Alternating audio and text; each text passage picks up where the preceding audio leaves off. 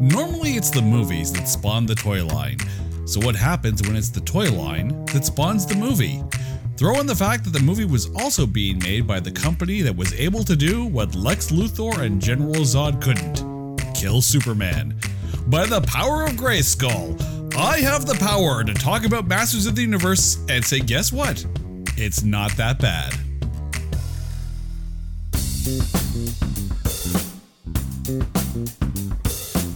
Welcome, welcome, welcome to this edition of It's Not That Bad, the podcast that looks for A grades and B movies. Welcome to the show.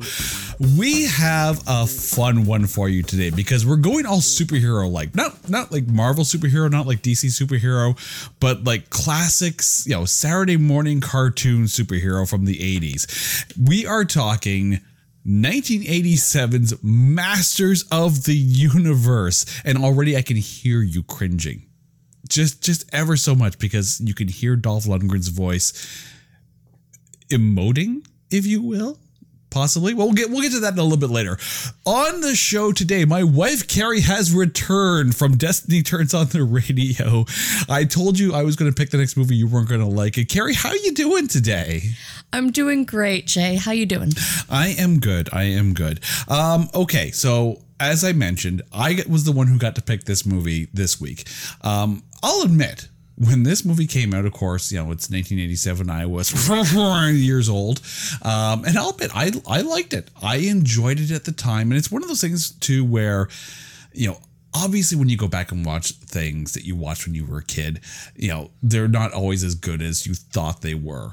Uh, the movie Crawl comes to mind. I loved Crawl as a kid, but you know, you go back and watch it and you go, oh, oh, I would guess I was a kid. But in the wake of Netflix releasing the Masters of the Universe uh, Revelations, uh, the the one that Kevin Smith did, people crapped on that hard. And I think it's one of those things where you have to almost go back and watch the 87 film and realize, no, Kevin Smith actually didn't make a bad series. Like it's it's not that bad.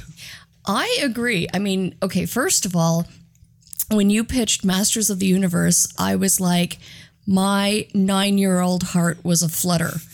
Um, now, fun fact I only just saw this movie yesterday.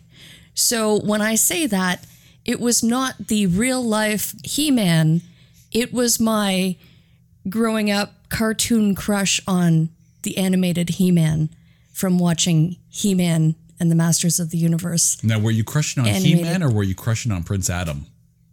Oh, He Man. Oh, of course. Right? Of course. The, the you know, blonde hair and no, no yeah. one no one crushed on pink on pink Prince Adam from the 80s cartoon.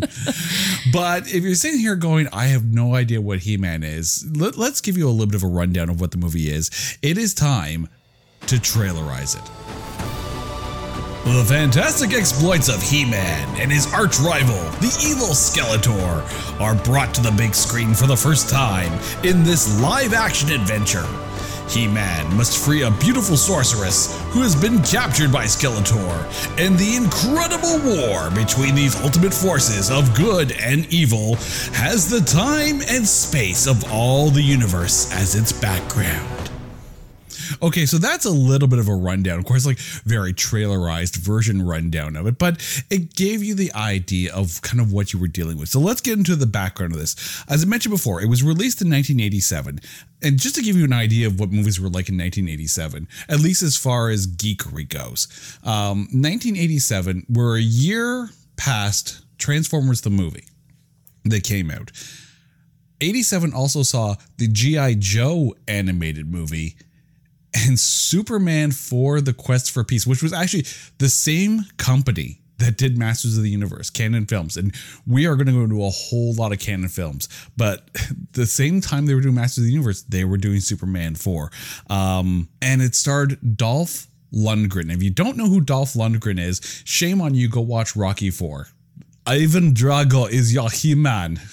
It also starred Frank Langella as Skeletor, uh, Chelsea Field as Teela, John Cypher as Man at Arms, and a young Courteney Cox straight off of her Misfits of Science TV show. This was actually her first major motion picture that she's that she had ever done.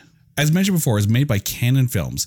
Um, if you've ever heard of the names Golan Globus, they are responsible, so you know who to point fingers at, for movies like the American Ninja movies, the Missing in Action movies, the Death Wish sequels, uh, Cobra, and Over the Top for all you Stallone fans. And they are the ones who brought us the ultimate Breakin' 2 Electric Boogaloo. If you ever wondered where Electric Boogaloo came from, it came from the people that brought us 87 Dolph Lundgren Masters of the Universe. The best way I can describe Cannon Films is they were kind of like the asylum of their day. They would take these properties and just like pump it out, not really necessarily caring about um, quality, as the case were.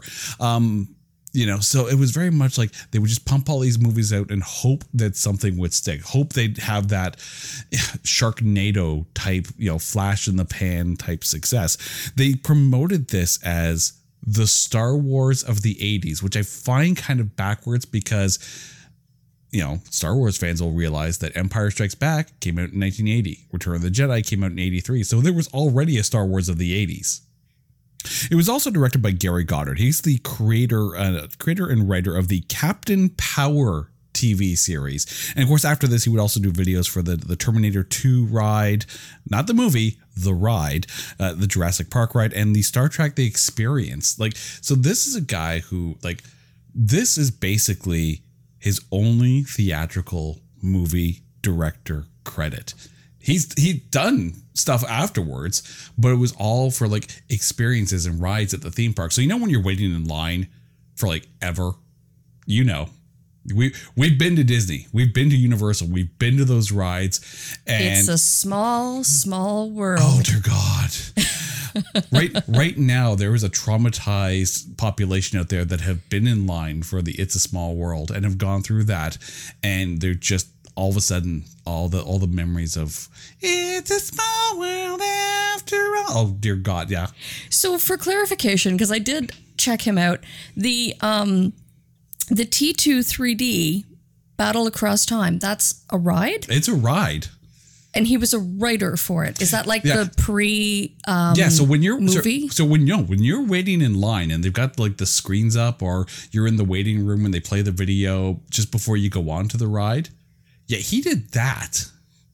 Someone actually gets paid to direct those things. Because of course, like as, as you're sitting in line in the ride, you know, while you're waiting countless hours upon hours to get into the especially on a busy day you know they've got uh, these videos that are produced in order to be able to get you into the mood for the ride you know, and to get you over and over again as you go back because your kids want to do the ride over and over again. Yeah. So basically, he went from Masters of the Universe to doing the T2 3D ride, Jurassic Park ride, and Star Trek The Experience. Um, I don't know if it's still in Vegas or not. We were, we were there when we went to, to Vegas before. Like, we got to do the Star Trek Experience. So the videos that they were showing, he did those.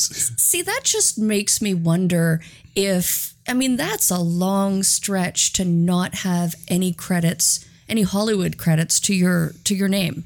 So it kind of makes me wonder if he pulled like the Alan Smithee card and perhaps like I don't know went that route because or, or what was was a curse over him or made upon him that he would never work in Hollywood again? I, I don't know. I honestly don't know. And it, but it's one of those things where if this is, you know, and it was his directorial debut, you know, and it was the only theatrical release that he did. You know, do you do you sit there and go, you know, oh, he have been that bad a director, or but he wasn't, and we're gonna get into that because he actually, you know. In there's there's a documentary about Cannon films called Electric Boogaloo. There's that there's that term again, Electric Boogaloo. Um, and there's a clip in there, and I can't remember if it was from uh, Menahem Golan or Yoram Globus in the in the film. The, those are the two guys behind Cannon Films, and they said, I would never make a movie for $30 million. I wouldn't know what to do with $30 million. I could make 30 movies for a million dollars. That kind of gives you the idea of their idea of budgeting for films. So for a director to have to deal with a budget like that and deal with a massive property, because let's be honest, Masters of the Universe in the 80s was a massive property to deal with. And if you're going to do a big budget, you know, movie on a toy line that that has such fantastical backstory to it, you need a budget. You need a budget and you need to make it big. You cannot do it on a shoestring budget. And yet somehow the director did. So, anyway, we're going to get to that in a little bit. Uh, it was also written by David Odell. Now, David Odell's uh, the screenplay writer of Supergirl, not Superman, Supergirl, and The Dark Crystal. So, you know, there's some Hollywood, you know, back, you know, back cred to that.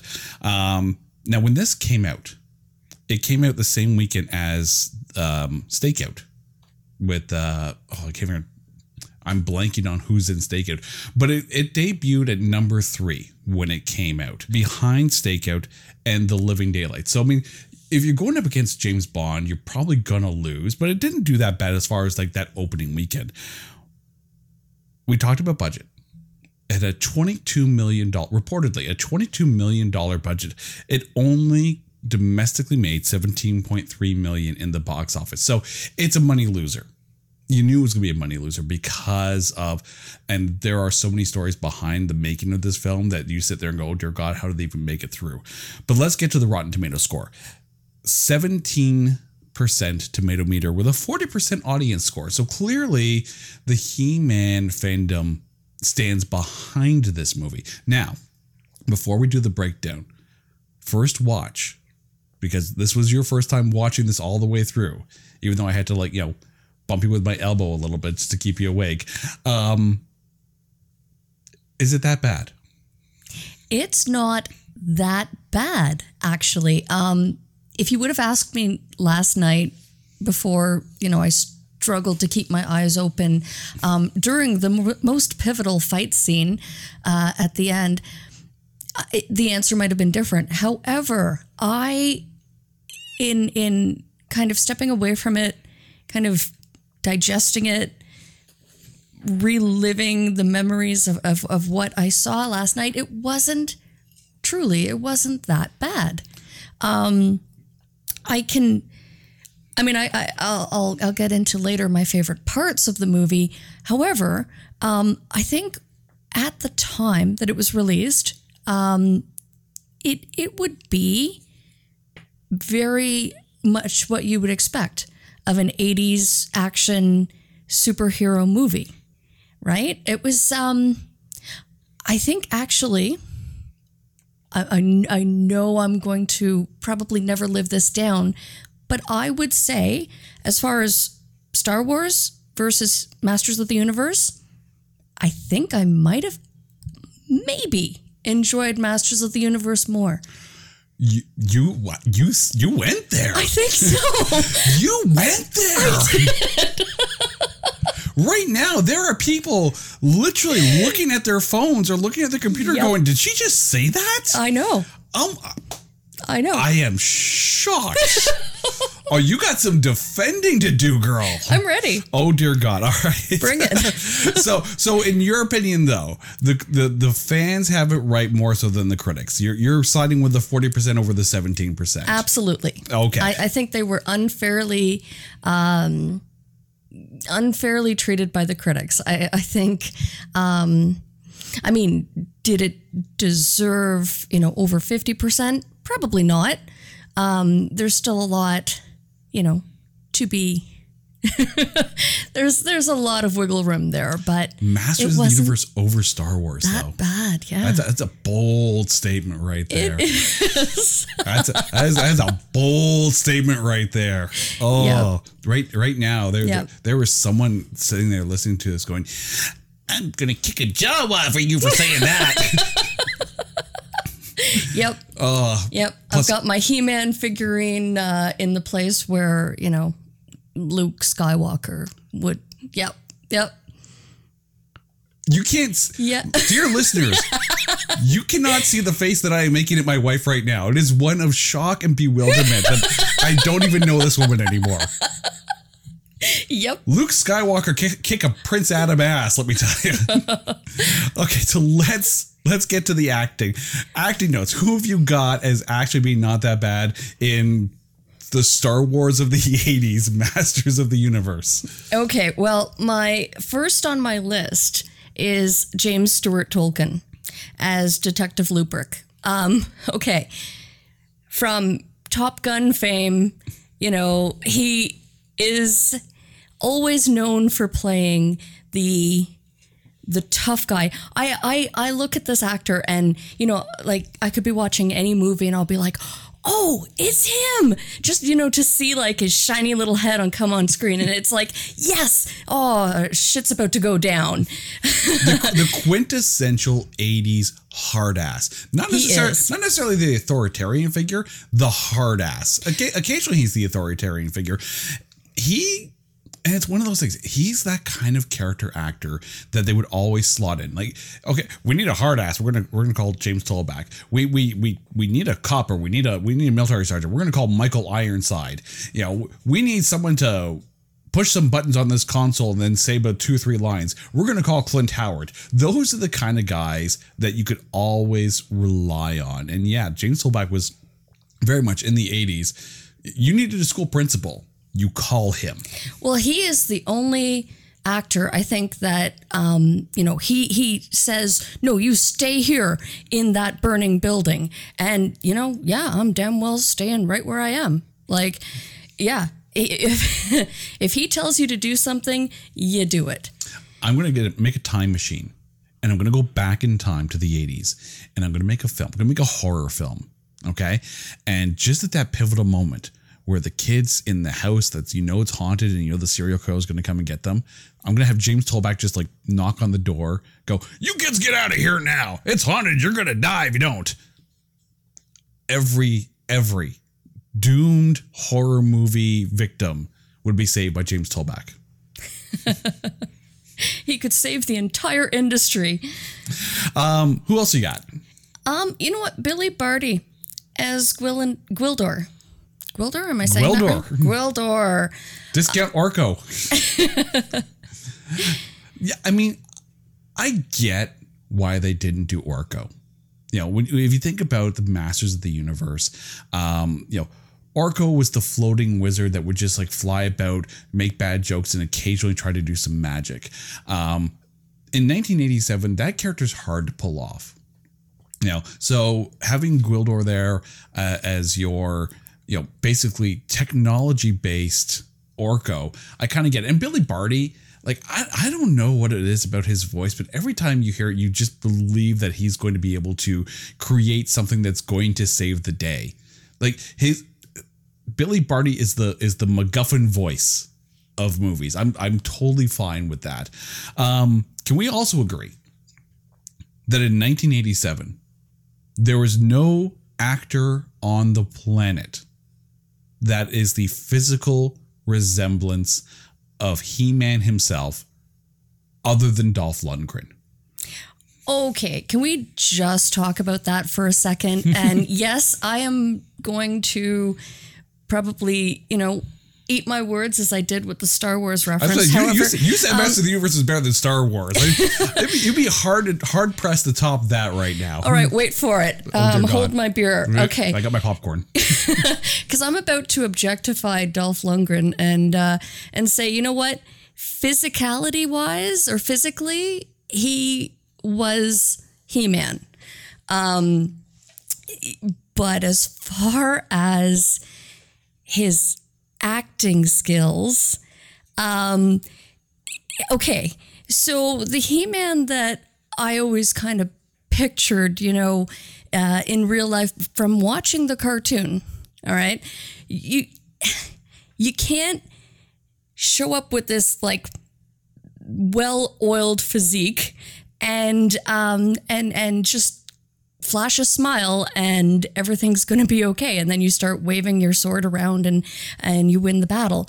Um it it, it was okay. So watching Dolph Lundgren as He-Man was kind of like thank God he had his team behind him leading him through you know the, this this this entire film but leading him you know uh, to to the battle uh, to defend uh, Castle Grayskull because he was kind of like the Harry Potter to um, you know just kind of being led around by his friends from you know one challenge to the other it You, was kind you of You do realize that makes Man at Arms Ron Weasley and Teela the Hermione of the He Man trio. Very much so, yes. yeah. But, you know, I mean, like, as far as um, delivery of lines, okay, you know, like, there's a lot of. There's a lot of uh, you know critic talk about of uh, how uh, the editing process and you know how many retakes they had to do or how many chances he had to redo his lines post production. Gi- given a Cannon Films budget to deal with. Okay, that aside, I'm sorry, but you can't just like flash the pearl. You know, you can't fla- you can't flash your smile, your pearly whites, and just like not deliver some kind of believable Now, now, admittedly, line for ad- a superhero. admittedly, you know, his grasp of you know of English wasn't you know as good as it is now. You know, if you watch Dolph Lundgren now, um, you know, whether it's The Expendables or whether it's you know his role in Aquaman, you know, he's come a long way from the days of you know Ivan Drago and and and and He Man. So you know there, there's there's a lot of leeway given. Um, I think the only way you could have at least matched the physicality of you know of of the specimen that is He Man um, would be to go to the WWE or at least the WWF at the time, and you know maybe gotten a Paul Mr. Wonderful Orndorff or you know I I, I you want to say Hulk Hogan you know because there's there's the 24 inch pythons brother he would have physically met it and you know he would have delivered the lines but i think it's one of the things where if they put hulk hogan in as he-man you wouldn't get past the fact that you all you were just waiting for the moment where you know he-man would pop on screen going i'm gonna knock you down brother like Yeah, and and two, he would have had to lose the handlebar mustache, so that would it just would have never worked. yeah no that that's yeah No, and I I completely appreciate the whole typecasting thing. It's just like I said, visually, Dolph Lundgren was the perfect choice. Mm-hmm. But and it wasn't even necessarily the accent. It was or even line delivery. It was definitely just and I think this is actually more I would blame the director of photography that the shots that they used you know, at a pivotal scene, and it's like you, you'll see a close up of his face, and you know he just flashes a smile, and it's like, no, no, no, no, He Man should literally stay in character of you know a superhero that's about to take down Skeletor. Like it, it should be noted though you shouldn't be so happy you know, about it. So so fans of like the old 80s cartoon and even like even the new Kevin Smith one, they know that Prince Adam is is He-Man. And they know that as soon as he pulls the sword out and says, I have the power, he becomes He-Man, right? He spends the entire movie as He-Man. We don't get a Prince Adam in this film, which is it's, a bold move, right? But I wonder if it's one of those things where they have to sit there and say, are we going to spend the money on doing the sword I have the power change from Prince Adam? You know, it's not like, you know, you take a look at Captain America and you saw the transformation, you know, not on screen, but, you know, from, you know, wimpy, you know, Steve Rogers to, you know, jacked up with the super soldier serum Steve Rogers. You know, they didn't have that back then. So, you know, it kind of makes sense that we don't get a Prince Adam, but, you know, it's, you know, it, it, it was a bold move. I don't think it would have fit into their storyline. Um, I mean, there was really no, like, you know, why not pitter patter, let's get at her and get right to the story and right to the chase? There wasn't a Prince Adam moment. No, no, there really wasn't. And I don't think it needed that. Um, but I think as far as Courteney Cox, um, who, don't get me wrong, big Friends fan. That's my disclaimer. However, and I also appreciate this was her first movie, um, big screen movie. But uh, if if a bulking He-Man shows up in a back alley and swoops you up and tries to carry you away, you might want to put a little more, I don't know, Fear. fear um, into your delivery. I mean, it was almost kind of like, oh, hi, you know, like The power of the lady boner. I don't know if she was taken by him quite literally and carried away or you know like it- there was really no no like oh my god who are you and who are they and what is happening it was just kind of like okay i accept this and let's move on Half naked buff guy going to carry me over to safety. Sure, I'll buy that. okay good with that um Can we also just accept the fact that Frank Langella as Skeletor was just all worlds of 80s evil villain. Goodness? he was fantastic. And i mean mad respect too when i was reading about why he chose to do the role. And it was because his son watched or was a big fan of um, the he-man masters of the universe story. Um, the cartoon series? Yeah. yeah.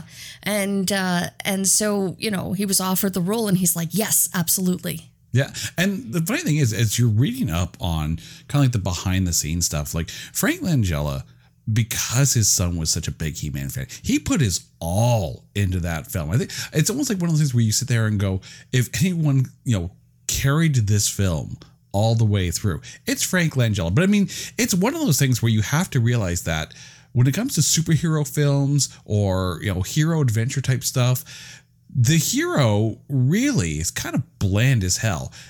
The villain is who you tune in for. If you think about any superhero movie, right? It's not like, oh, hey, we get a Spider Man film. The- The first thing you ask is, great, who's Spider Man fighting? Because you care about who the villain is, because the villain kind of dictates how good the movie is going to be. And anytime a superhero, here's here's my bold line here. Anytime a superhero movie has failed, it's because the villain sucks. Whether it's the actual um like like the casting of the villain or the backstory of the villain or the or the portrayal or the difference from the from the source material of the villain. Superhero movies live and die by the quality of their villains. And in this case, Masters of the Universe stuck the landing because Frank Langella is Skeletor. As much as I love Mark Hamill and his voice, anytime Mark Hamill puts his voice to anything, speaking of Star Wars of the 80s, anytime Mark Hamill puts his voice to anything, I am signed on and ready to go. And him voicing Skeletor in the Kevin Smith series, I was like, oh my God, that's perfect. Frank Langella made this movie. Despite everything else that probably went on with the production, he soaked up every scene. Okay, can we just talk about that for a second? Because again, this was my first time watching it last night, very late in the evening. Couldn't keep my eyes open, except what I did take away from the movie was the dynamic between Evil Lynn and Skeletor. Now, I have to ask you was there an underlying romance? Was Evil Lynn trying to get Skeletor's approval of, and the way I, I see Skeletor is this narcissistic, evil dictator of Grayskull, of, you know, um, so was she really just trying to get his attention? I think, you know, What's I- her story? Okay, so so f- as I was doing my my my notes for this, um, Meg Foster, who played Evil Lynn, uh, actually came out and said that that when she was prepping for the role of Evil Lynn, she used Lady Macbeth's storyline as kind of like the motivation. Um, but as you watch it and you deal with you know because Batman the animated series was made in the 90s. So it wasn't around when Masters of the Universe um, was around, at least when the movie came out. But take away the manicness of it. And you have a very much, the way Meg Foster played it, by the way, she was brilliant too. She was absolutely brilliant. Um, Harley Quinn.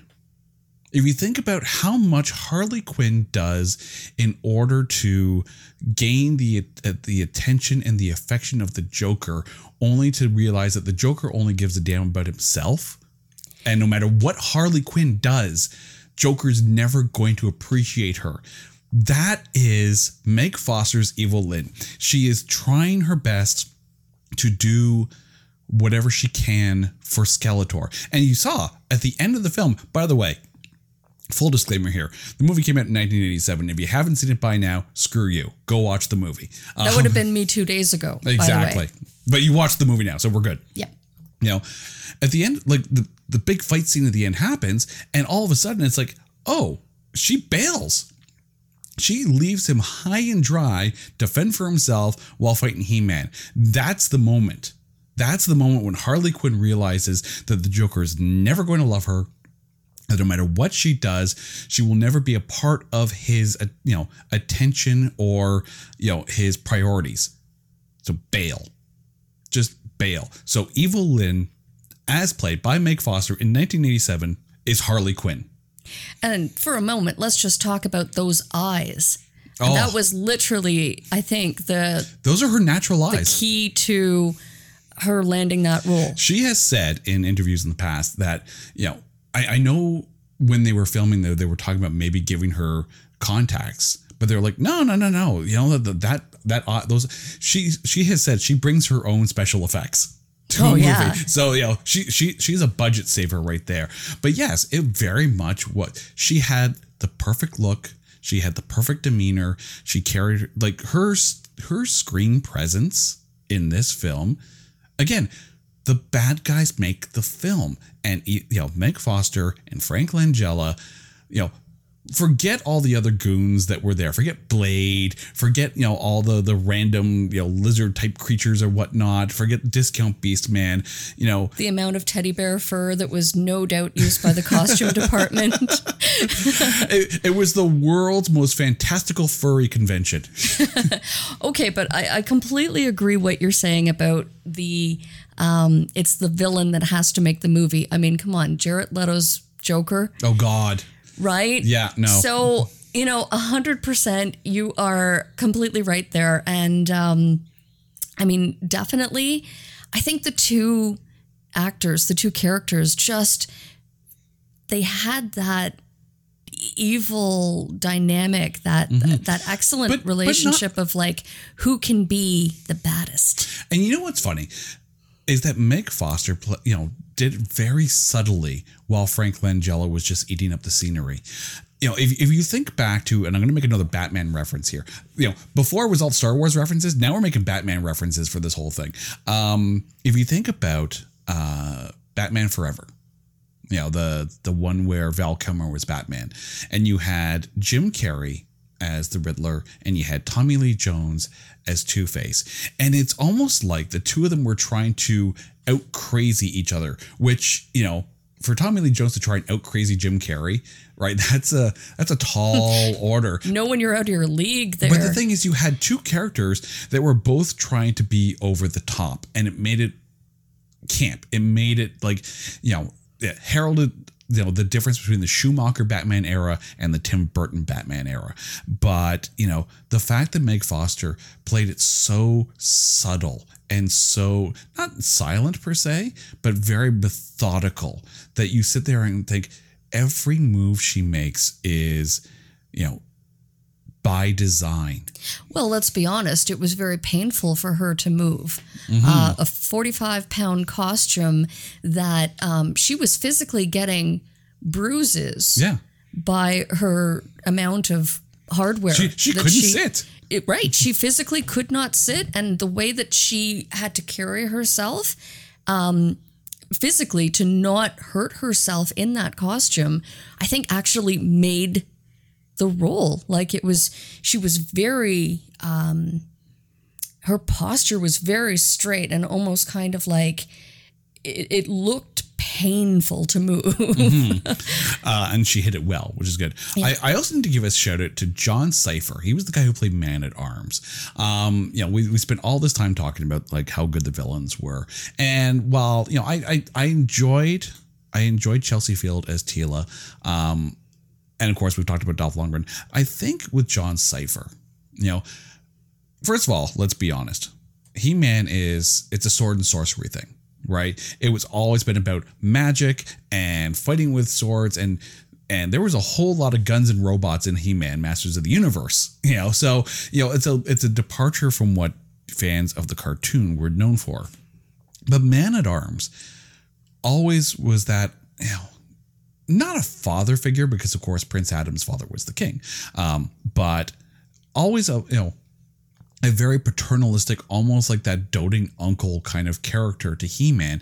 And here it's very much like, yes, you get like the, you know, the the military background because Man at Arms, of course, is, you know, like the the, the military leader to to Eternia. Um, and I think John Cypher brought that uh, that not I can't say gravitas because it's freaking Masters of the Universe, but he brought almost like that that calm, mature, um, just the presence, you know, the kind of presence where you sit there and go, if he says I need to go here and then do this and do this, I'm going to do it because he's thought of every single plan. And the fact that he came to Masters of the Universe from Hill Street Blues, right? So there is that authoritarian kind of background to his characters already. So he brought that to this, and I think it worked well. I agree. I agree. I mean, um, I think having that strength of character on He Man's team was definitely a benefit. Mm-hmm. And I mean, I did like the the, the play between um, Chelsea Field, Teela, and and and Man at Arms. Of course, Teela is Man at Arms' daughter, so they had a very paternalistic relationship too, because you know, you know. Man at Arms is trying to, to to train Teela to kind of like take take his job kind of thing somewhere down the road and you know make her tough and show her the right way to do things everything and and yeah like the two of them played off each other very well it's almost like you could have put those two you know take ron and hermione put them out there and they're going to solve it right you know you you're the one who made the harry potter reference so yeah exactly and that's kind of where i was i was going with that is like okay you get this trio of characters and you definitely have you know the the one leading the charge and then the one taking care of everything along the way. And then you've got He Man smiling really big and uh, just kind of showing up and, you know, taking everyone out with his sword. Which, by the way, can we just talk about? So, when this movie came out, um, it was no doubt um, promoted as a, as a family movie. You want to take your kids to it. But I think the downfall is that the amount of gun violence that you had mentioned. Mm-hmm. Um, a lot of you know parents maybe thought it would be too violent. Um, I think what is it? The kill count is at like forty three, but it was mostly you know Skeletor's troops, which very much in line with Star Wars. Mm-hmm. Um, you know, I mean, I didn't find as a as a parent and as a movie buff, I didn't find that it was overly violent. I think I would let the kids watch it because, in comparison to some things that they might have seen today, you know, it wasn't it wasn't that bad. It just wasn't. Um, you know, and again, it kind of maybe lost something with the amount of guns as opposed to like swordplay. I, I mean, I don't have a problem with you know the lasers and the robots kind of thing, and I know that's very much like you know uh, like an '80s trope. We don't want to see people dying in you know, uh, uh in a, a movie that kids are going to see. So kill the robots, you know, like that.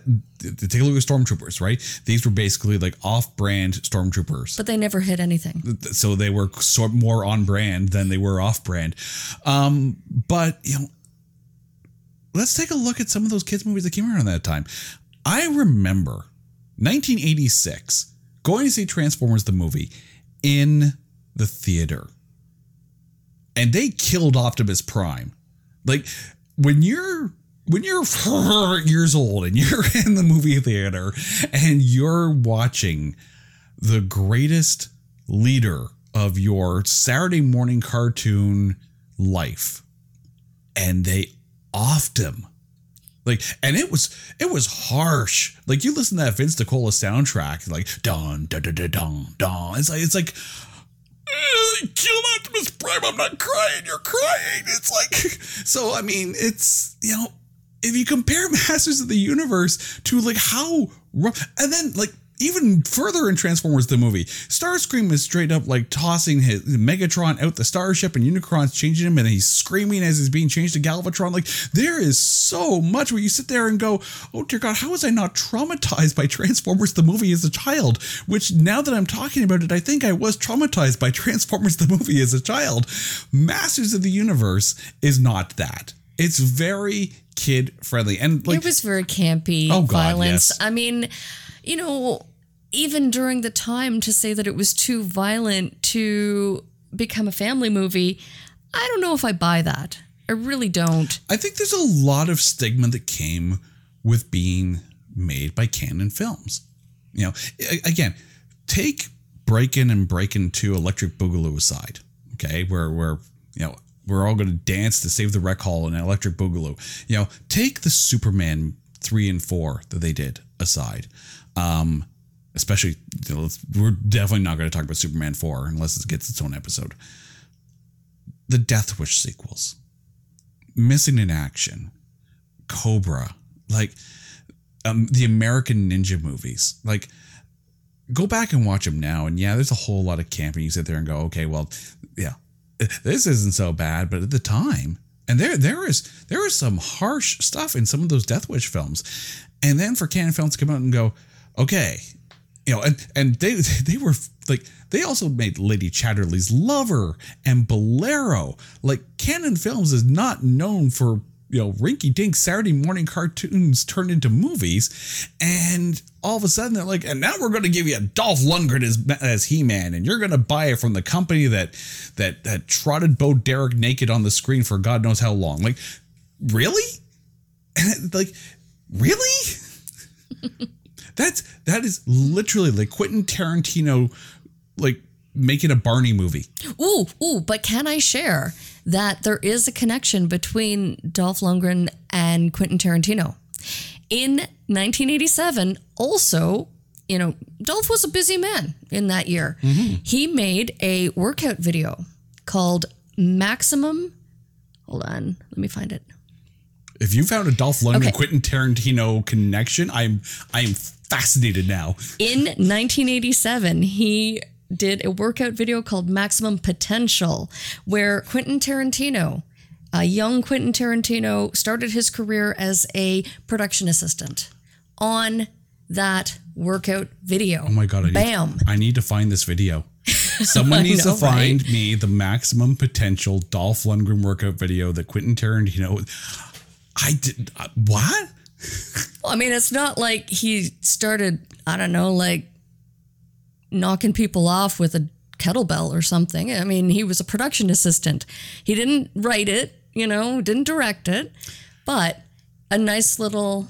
And speaking of workout videos, by the way, um, getting back to James Tolkan, um, tell me Bas Rutten wouldn't have played that role perfectly. Oh my gosh. Boss, boss, you know, diggity diggity dang, Bas Rutten. Yep. Oh God, that we need that to happen now. Okay, so let's talk about, you know, and I'm going to finger quote this for all the people listening, the plot.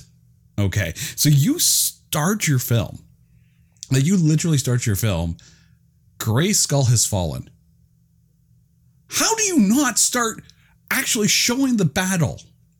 Like it's like they show the sorceress from behind the scene looking out from Castle Grayskull, go to titles, and then all of a sudden Skeletor has Grayskull.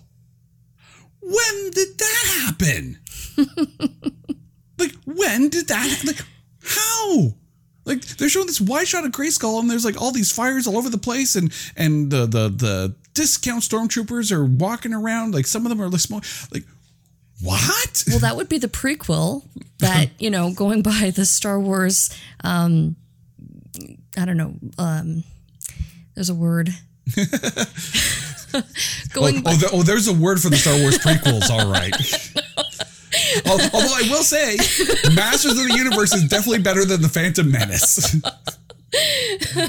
History will prove me right on that one. Okay, going by the Star Wars story arc of like, you know, numbers and sequence doesn't really matter. It's the Quentin Tarantino rule. Mm-hmm. yeah. Again, you know. Now, a lot has been said about the fact that it's a He-Man movie and it spends most of its time on Earth. and not on Eternia. Okay.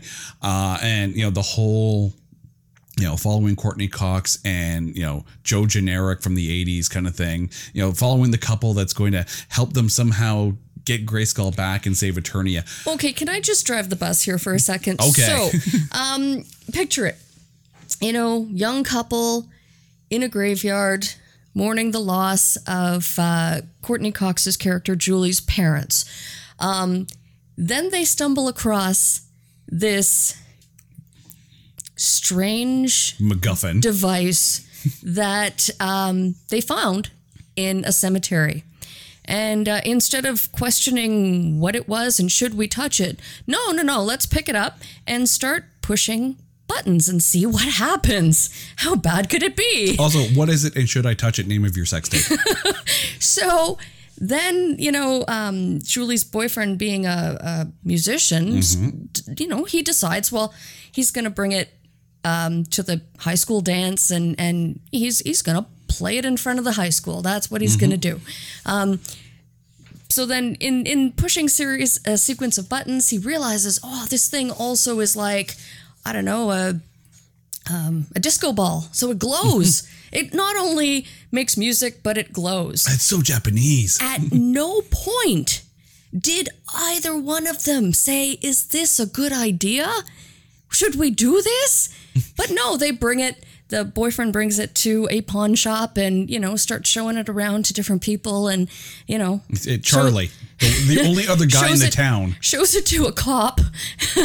or does he? Does he? Yeah. Oh yeah, oh yeah. The, co- the you know, cop the cop, sees it, but cop first, gets it. But even the cop, the cop doesn't call for backup or the you know SIU to check it out and see what this thing is. No, no, no. Let's start pushing buttons and see what happens. let I mean, let's not forget the fact that aside from the fact that there's a bunch of buttons on this thing, you know, it basically looks like the the, the stand for all your fondue forks. Like there's a lot of sharp, pointy things on this.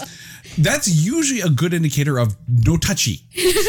And at no point did uh, you know Detective um, Detective Lundgren, Baldy. uh, yep. yeah. Um, at no point did he you know decide that maybe this should be, a dangerous weapon. You know, possibly. Like Um, if if it looks like you can skewer the neighborhood on it, even if it makes music and blinky lights, you can still skewer the neighborhood with it. But getting back to the idea of like you know you know Eter- Eternia. Harry Potter trio kind of thing being saved by kind of Courteney Cox and and rando boyfriend. Um, I actually don't mind that trope. I don't mind that thing of, you know, I don't mind that thing of the, the the humans, you know, basically saving the mystical creatures. And even though it's it's a trope and I get it, um but think about how well it's worked. And I'm not going to bring up the Michael Bay Transformers thing. Okay?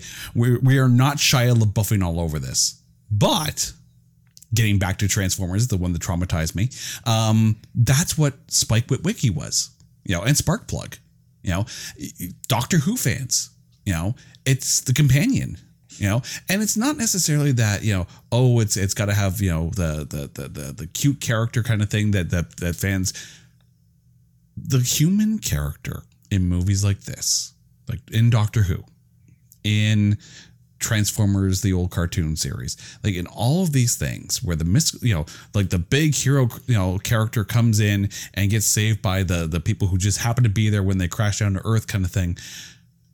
That's us. That's the audience. You know, it's not Doctor Who's story. It's our story as seen through the companions, right? So we are Courteney Cox and a really horrible 80s keyboardist. Okay. We are supposed to be those characters. So I don't mind that trope. Um, and I don't I don't even mind the fact that you know, it's one of the things where he just happens to be a keyboardist and this thing makes music and that's how it opens up the portal to Eternia kind of thing. I don't mind like the music as a way to communicate with whatever. I mean, that was Close Encounters of the Third Kind. Okay, but I do have to ask, what is your take on um, the humans knowing or seemingly know more about this unique device than the actual inventor itself? And Well, let's be honest. Everyone knew more about this thing than Gwildor. Gwildor seemed to I don't know, have seen it for the first time, uh, but he created it. What is up with that? Gwil- Gwildor using you know the the the the key was basically like you know the the the physical manifestation of an infinite number of monkeys trying to type out Shakespeare. You know, and- or like Groot, don't touch that button. I love Groot. you know, but I mean, Evil Lynn's got it. She's got to figure it out, right? These guys figure it out. I'm just gonna make a random note kind of thing, and all of a sudden the sparkly lights come on, and I haven't skewered anybody. We're okay there, you know. And, and you would figure that Gwildor, who made the device, would be the only one to know how it works. and yet somehow, everyone can make it work, and the guy who made it can't. That's how Terminator happened. That, that's how Skynet came to be. And this was another one of those movies. And we talked about this in the Mac and Me episode um, of movies calling their shot at the end of the movie for a sequel. You know, Frank Langella coming up from the, the bubbling water saying, I'll be back. Narrator voice. They weren't. never came back. There was a script, though. yes. There was a script. It was supposed to be Masters of the Universe 2 Cyborg. well, hard to do a Masters of the Universe without a He-Man. They had they had one cast though. It was like, and I saw the picture of the guy. Like he he was he looked a lot like Dolph Lundgren, right? And he was a professional surfer, so it was one of those things where, okay, so he's lost this accent, and you know, if Elizabeth Olsen can lose her accent through the through the MCU, then so can He Man. But of course, the movie never happened. But the script got reworked and made into Cyborg, starring Jean Claude Van Damme, and of course, Jean Claude Van Damme in the '80s was was it. And it was also a great repurposing of the wardrobe and the costuming that uh, that they invested. And can we just talk about that for a second? I know you're going to get there and eventually ask me, but I, I, I can't even wait. I got to tell you, Uh, go I for tell it. you? Go for it. my MVP of the entire movie. You're gonna go there already. Can I not? Am I not there? Well, well, you already broke the internet by saying the Masters of the Universe was better than Star Wars. So let's break the podcast too. okay, I have to have to talk about the costumes. Yes. I mean, like, okay, the costumes, the um, the set design, everything about this movie was exactly in, in in the live action world was exactly what I would have pictured watching the animated series.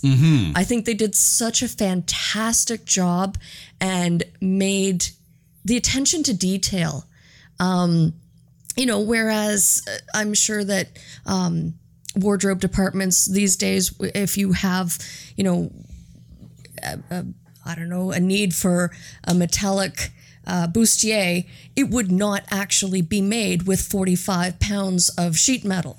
I mean, you know, just the um, just the attention to detail and everything that they put into the uh, the costuming. Mm-hmm. Well, I mean, let, okay, so let's start with the the makeup. Let's start with the masks and making the aliens and the creatures look as good as they did. Um, and you can really thank Michael Westmore. Now, Michael Westmore, um, Star Trek fans are already losing their mind because Michael Westmore, of course, was the guy behind all the Star Trek Next Gen and you know DS9, all that makeup. Um, so he was the the the you know the the basically the makeup consultant. He was the one that kind of helped put together all of the the mask work and the latex and all that kind of stuff for Skeletor and you know his merry band of never gonna defeat He-Mans. Um, one of the things I remember I remember an interview with Michael Westmore, and he talked about uh, the art of making a, a, a mask or an alien work in TV or or film, and it was about the eyes, and that was the that was one thing you could really see is that you know. As much as you want to joke about the fact that the mouths didn't really move that much when they were talking, which made the ADR look like like a bad Godzilla movie, the eyes, the eyes were always spot on. You know? Oh, the eyes creeped me out. Mm-hmm. I could not break eye contact with Skeletor. I was just like fascinated at because you have a very intricate, very detailed skeleton mask or facial uh, skeleton features, and then the eyes that are moving underneath it all, Yeah. and even Gwildor's eyes. Oh, and again, that was the thing. As much as uh, again, the mouth didn't move that much, right? The eyes really told the story. You know, uh, if the eye, if you can connect with the eyes, you know, then you can connect with the motive of the character, and that worked out well. Um, funny thing about that Skeletor mask, though, it saw the light of day again. Mm-hmm. Yeah, Yes. because if you know on Star Trek: The Next Generation and DS9, Worf would go and fight this skull-faced alien in the holodeck. He's fighting Skeletor. He literally is. You now have a Masters of the Universe Star Trek crossover because Worf is fighting Skeletor in a holodeck, thanks to you know Michael Westmore. Um, and yeah, the costumes. There are there was a ton of really good work. Um, I mean, obviously He Man, like he's he's barely dressed in the cartoon. He's barely dressed here, so it kind of works out well. Uh, uh, Man at Arms was well done. One of the ones that really stood out to me and you're never really going to get the you know I mean, yeah captain america it's it's comic perfect right? Yes iron man is comic perfect but a lot of that cgi kind of thing. Batman is batman kind of thing. So it's not but when you're dealing with a lot of characters from comics or cartoons coming over to movie you're you're kind of expecting a little bit of wiggle room as far as the original costume. You know, it's not as drastic as the X-Men going from the, you know, bright yellow Wolverine to just wearing all black and kind of making fun of the yellow spandex and X-Men. But the sorceress, you know, if you think about that costume in the cartoon with like the bird helmet and the wings and all that, might be a little bit out there. But I thought what they did with with her costume, with the sorceress's costume, I thought it looked great. Oh, it was brilliant. It was. It was. I think it was absolutely perfect. I think there's only one costume that kind of stood out with me as not exactly you know what it could have been or it's like we spent all the money on the other ones and uh, let's just make Teela look like she came from aerobics class because because it kind of does. I mean, headband aside, because yes, the, the headband is there, but she kind of looks like she came out of an aerobics class with, with that outfit.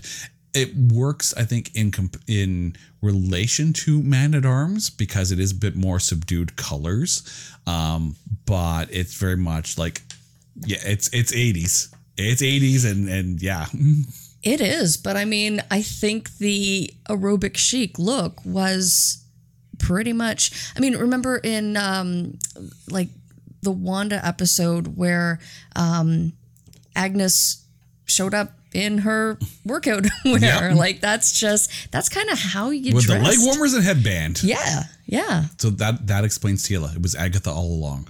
Ah. Multiverse. Um, but you're right about the set design, though. Um, and I think one of the things that really got to me about the Castle Grayskull throne room set is that it reminded me of the 1980 Flash Gordon film. Because, and again, as camp as that was, and by the way, that's another movie where the where the villain made that movie because Max von Sydow is Ming the Merciless, like chef's kiss casting right there. But the throne room, Ming's throne room was lavish and colorful and detailed. And I don't care if Flash Gordon is, you know, wearing a tight t-shirt kind of thing that, you know, and you know, like, yeah, I, I'm quarterback for the New York. I don't care. You're in Ming's throne room, and Ming's throne room looks awesome. You're in Castle Grayskull. Castle Grayskull looks awesome. It was huge. It was a hu- they they knocked down a wall in the studio to make the set bigger. Yeah. That that that if you want to know where the 22 million dollars for the budget went to, now you know. It was the costumes, it was the it was the makeup and gr- making Grayskull look awesome, which which of course led to a lot of you know good space to do good cinematography and good directing. Yet I was really surprised to find that it was only about two million spent on costumes. Mm-hmm. Out of the twenty-two million budget, so like, where did the rest I, go? I do Like, wonder if a lot of those you know those pieces and whatnot um kind of came from like previous productions and whatnot. Like if they repurposed a lot of it, or if it's one of those things where it's like, you know, work on spec and work do what you can kind of thing. Like we we don't know all of kind of what uh, into the making of Masters of the Universe, you know, and that's you know that's a credit to the people working on the film, you know, despite having to deal with, you know, the limitations of the budget and, you know, what was behind the scenes of making Masters of the Universe. Yes, and that is in fact the behind the scenes that I want to see. Mm-hmm. Like I I am just I was so taken with how the movie looked visually. Mm-hmm. And you know, it draws back to my earlier statement about Star Wars is that we do have that uh, we have that um, our video archive of the behind the scenes, the making of Star Wars, everything that they did to go into the look of it. But I think I was just so taken with the creation of Castle Grayskull, the wardrobe, um, the costumes just won me over. Can we also point out something here? And this is this is one of those personal little pet peeves of mine that Masters of the Universe actually corrected. Like this is where they got it right, and I'm I'm I'm calling this out right now. In the cartoon and in the toys, Castle Grayskull was green. In Masters of the Universe, Castle Grayskull is actually gray. It's what it's like one of those things where if someone shows you a, a blue circle and on it is written orange, right? The OCD mind sits there and goes, yeah. Having a gray castle Grayskull was visually satisfying to me. I don't know why. I don't know why, but it was. And I, I no more green castle Grayskull. But that's not going to happen. Not going to happen. But full kudos to Gary Goddard, the director on this one, um, because of some of the budget limitations when it came to the actual filming of this. There was no B unit. So you were talking about the cutaways with Dolph Lundgren and whatnot. There was no B unit. So all the close-up prop shots, all the cutaways, that was all Gary Goddard and crew. Like that was all. Normally, when you're doing a film, you got the A unit that deals with all the the dialogue and the main plot points and whatnot, and the B unit then goes out and gets all the cutaways and prop shots, like basically the stuff that they don't need the main cast on set for. There was no B unit on this film, so Gary Goddard had to do everything himself, which then of course led to the final fight scene because they had pretty much shut down production. They had shut down production and they had shot everything but the final fight scene. The final fight scene between He Man and Skeletor. They didn't have it. They did not have it. And it was one because they'd run out of money. They'd run out of money and they're, they're basically like, they allowed Gary Goddard to go back and film it, but obviously not with the full crew. Because when you think about that final fight scene, right? There's a lot of people in that throne room throwing down. The, the robots are fighting man at arms and and Teela and everyone, you know, lasers are going back and forth. And then, you know, like He Man gets the sword and all this, oh, I have the power. So basically finally gets to say that. And then all of a sudden the lights kind of go dark and you have this like very darkly lit epic fight scene. That was at a necessity. They didn't have a crew for that was literally Gary Goddard with like, you know, very skeleton crew making that fight scene with what they could on a dark set. But I think there was something magical about that. Is like, Mm-hmm. you know what? It it was a dark scene against good against evil. You know, He-Man against Skeletor. And I think it's one of those things where it brought an epicness to it. It brought almost like a an otherworldliness to it. It's like one of those if you think about Avengers Endgame, you know, that's a massive fight with a lot of CGI creatures going up against a lot of CGI people and you know, it's literally it's literally the equivalent of taking a box full of toys and shaking the box around and watch the, the toys kind of hit each other. That's basically Avengers Endgame. That's a box full of toys being shaken up to see who falls out of the box last. Um, but here, it's one on one. It's He Man and it's Skeletor. You know, I'm going to make another Transformers reference. It's literally, you might as well just sit there and go, one shall stand, one shall fall. And the fact that it was shot that way with like you know the behind light kind of you know changing color and whatnot. And like i i know i know that the people involved in making sure that this film made it to completion. Like at that point it's one of those things where it's like we're going to do this.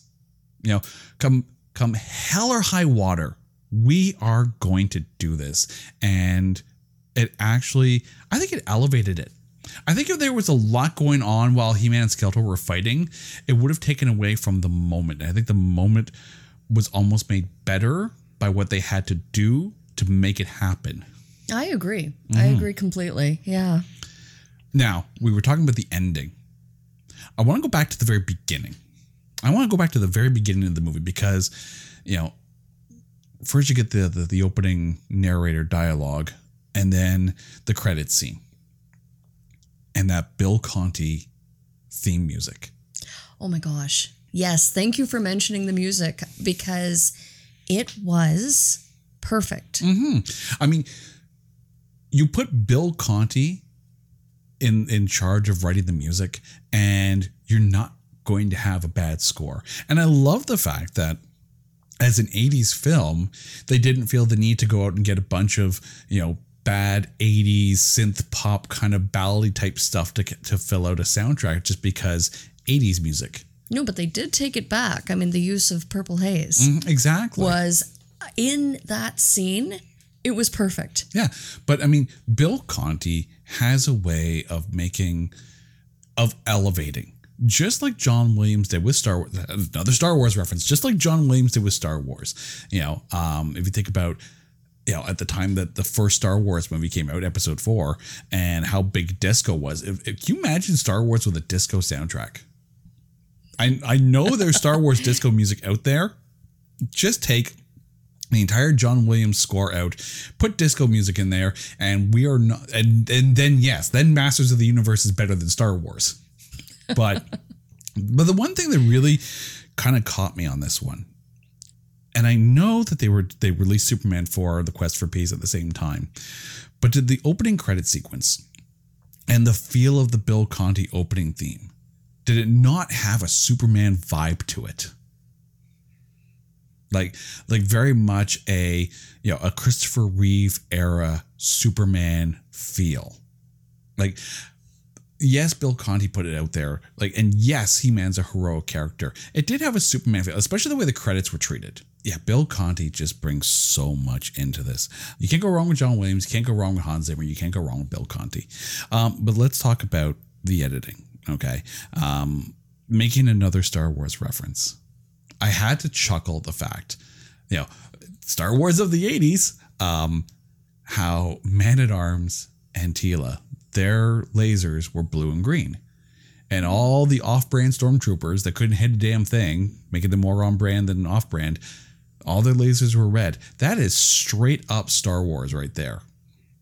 Not to mention that Skeletor's um, troops reminded me very, very much of little stormtroopers in black costumes, almost like little Darth Vaders. Like like the Death Troopers from Rogue One. yeah, yeah, Yeah. And you know what? The the visual special effects were, I think, for the time, There, there Really was, good. There was one moment where I sat there and said, "That is a brilliant idea," and it's when um, Skeletor forced Evil Lynn to go back to Earth with her minions, kind of thing, and they go back to the da- the dark alley where Courteney Cox was swept away by a half naked man that she all of a sudden trusted because he was half naked, but she's but got they're my friends. of course they're your friends because time. Um, but Evil Lynn had this device where she was scanning the, um, the the alleyway and she was seeing the fight that happened however long ago it was. And that was done very well. And I thought this is a brilliant idea for an 80s film. This is a brilliant idea and the CG like the the the post-production wise, they nailed that. Like I don't know how they did. I don't know if they if they basically had the camera planted and then shot one and then shot the other and then in post production kind of blended the two kind of together and, and tweaked the viz of the fight, bef- you know, afterwards. But it was cool. I thought that was a cool effect. Um, And then even when uh, they used uh, the, the the the cosmic key, and you could see the distortion in in the air before the portal opened, I'm like, they're they're taking their time with this, and they're making the effects believable. Yeah, I absolutely agree. And I mean, just let's talk about that moment where Skeletor was like the sky. Yes, Like I thought that was ah, that was like visually amazing to see. Yeah. It was very well done. I mean, yes, that did have kind of a Star Wars, you know, hol- holographic, you know, communication kind of feel to it. But again, Star Wars of the '80s. I think this is the most Star Wars references in a in a Masters of the Universe podcast I think you're ever going to hear. But according to you, it's better than Star Wars anyway. So. Breaking the internet. I'm, I'm going to have like hate mail on Twitter now. It's like, what do you mean? What does she mean it's better than Star Wars? It's, has she ever seen Star Wars? Have you ever seen The Phantom Menace? Okay. We're all entitled to our opinions. Exactly. Which big opinion time now because it's gotten to the point. So, who is your MVP of Masters of the Universe? I'm not going to go with a who, but I am going to go with the mullet. Oh God. The mullet. uh, can we go with He Man's hair? Oh God. That's so 80s. So 80s. Which is funny because in the cartoon he didn't have a mullet. He had a bowl cut. Yeah. Which, for the record, that means you had a crush on a cartoon bowl cut. yeah. Yeah. Yep. You, you you have put it out there now. Masters of the Universe is better than Star Wars to you because of your crush on the bowl cut. I would say it would be more the The the mullet the arms and the pecs, but you know, and the mullet. yeah. You love a mullet. It- it's all about the mullet. it's that uh, yeah, that that blonde mullet that definitely was. But even Courteney Cox's you know hair at the time, right? Like she had the side bang, she had the the the, the shoulder shoulder length Court, Courteney Cox just wins no matter what curly she hair. does. It was it was it was perfect for the time, perfect for the 80s. Her uh, her boyfriend had like, you know, the the rocker mullet. The hair, the hair is my MVP. Yeah, it- that, and that's the thing. Uh, the, the boyfriend did very much have that um, that '80s keyboardist, you know, blonde mullet kind of look. And if you think I'm he was straight out of Hall, uh, Hall and Oates. if you think I'm joking about the whole 80s blonde keyboardist, you go take a look at pictures of Bon Jovi from the 80s. That is David Bryan in movie form. That is literally he he may as well have just been playing keyboards for Bon Jovi with the device that basically looked like it could skewer the neighborhood. But my MVP as much as I appreciate the people who made the set, because Castle Grayskull was killer. I can't not give this to Frank Langella as Skeletor and Meg Foster as Evil Lynn. As an evil duo in an 80s film that was brought over from a toy line slash cartoon, they did this so well. They brought so much to this. Again, if you're watching a hero film, the villains have to be the better characters. And oh my God, they were the best characters in this entire film. So full kudos to Frank Langella, Meg Foster for being my MVPs for Masters of the Universe. So now that we've gone through all of this, the question goes to you. In hindsight, is Masters of the Universe not that bad? It really wasn't that bad. When when you pitched it, I was concerned. I You thought this was revenge for Destiny Turns on the radio.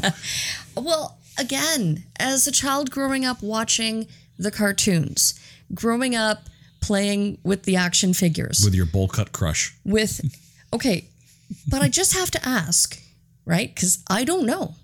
Where was She-Ra? That's a very good question, and I, I, I'm, I'll be curious. I will be curious if we ever get a She-Ra solo film, live action She-Ra film. And if you think I'm going completely off the rails with this one here, if you think that it's a, it's not even in the realm of possibility, I'm going to remind everyone that we had a Red Sonja film. You know, Red Sonja, who was you know, in I I think it was Conan the Destroyer. I don't think it was Conan the Barbarian. I think it was Conan the Destroyer, and then got her own film starring Brigitte Nielsen. Um, you know, speaking of very much. Brigitte Nielsen, who was Ivan Drago's wife in Rocky Four, right? She was Red Sonja. I mean, and even you know, two decades later, we had an Elektra solo film. So I mean, it, I mean, as bad as that movie was, and I'm sure we'll probably touch on that one somewhere down the road. Um, it's not out of the realm of possibility for us to have a She-Ra live action film. I'd be curious who they would cast as She-Ra. Wasn't there though an animated series? There, there is an animated series, but I'm talking like an honest to goodness Live action. live action She-Ra. I'm, I'm curious who you would cast as She-Ra. Ooh, okay. Um, You're thinking about it now, aren't you? I am. I am.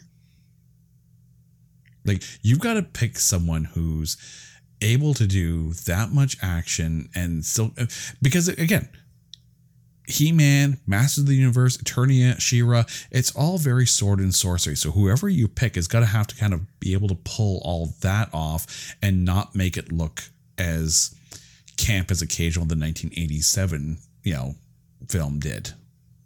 I'd be curious. So for all of our listeners right now, I want you to think of this. Who would you cast as a live action She-Ra? And I want you to hit me up at not that bad cast. And the next time that Carrie's on the show, and there will be a next time, okay? Um, we're gonna read out who you think should be a live action She-Ra. So on Twitter at not that bad cast, who is your live action She-Ra? I'm I'm curious. I think I've got it. I think I've got it. I actually just need to find the actress's name because I could give the role that she's played, but I think I'm going to hold off. I'm I'm going to keep that little gem of information and, and let's just see Jay if uh, if I'm ever invited back after my Star Wars after my that's a strong as- statement so I made as a I, bold as I right sift there. through the Twitter responses of "Oh dear God, how did she say Masters of the Universe was better than Star Wars?" and I and I filtered all the ones that say you know the She-Ra fan casting kind of thing. Um, you will definitely come back on the show. Why? Because I love you. Um, and no one else can put up with my bad jokes like you can. Uh, so, but to our listeners, thank you so much for listening to this episode of It's Not That Bad Cast. As I mentioned earlier, uh, if you have a movie that you think needs defending, if you have a movie that you think that the only way in hell can we find something that's good about it, hit us up at Not That Bad Cast on Twitter. Uh, drop the movie. Let's see what you've got and we're gonna we're gonna go through it and find only the A grades and B movies. I'm Jason. Thank you so much, Carrie, for joining in this time. This has been It's Not That Bad. Take care.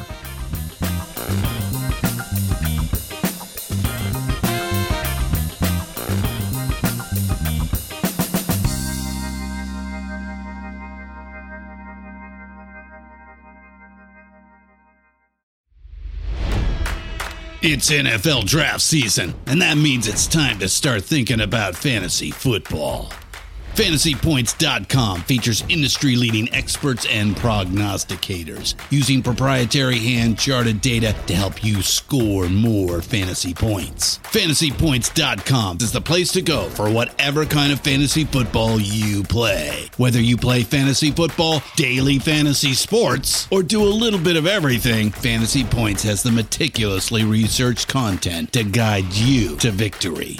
And why wait for the fall? Fantasy Points also covers the new spring football league, the UFL. Join the guru, John Hansen, Scott Barrett, Joe Dolan, and other massive names in the fantasy football universe with an exclusive offer. Use code Pantheon for 15% off any fantasy points package, including the all in package, with access to every article, tool, and data nugget that Fantasy Points has to offer. That's fantasypoints.com and code Pantheon for 15% off at Fantasy Points. Fantasypoints.com, code Pantheon. Score more fantasy points.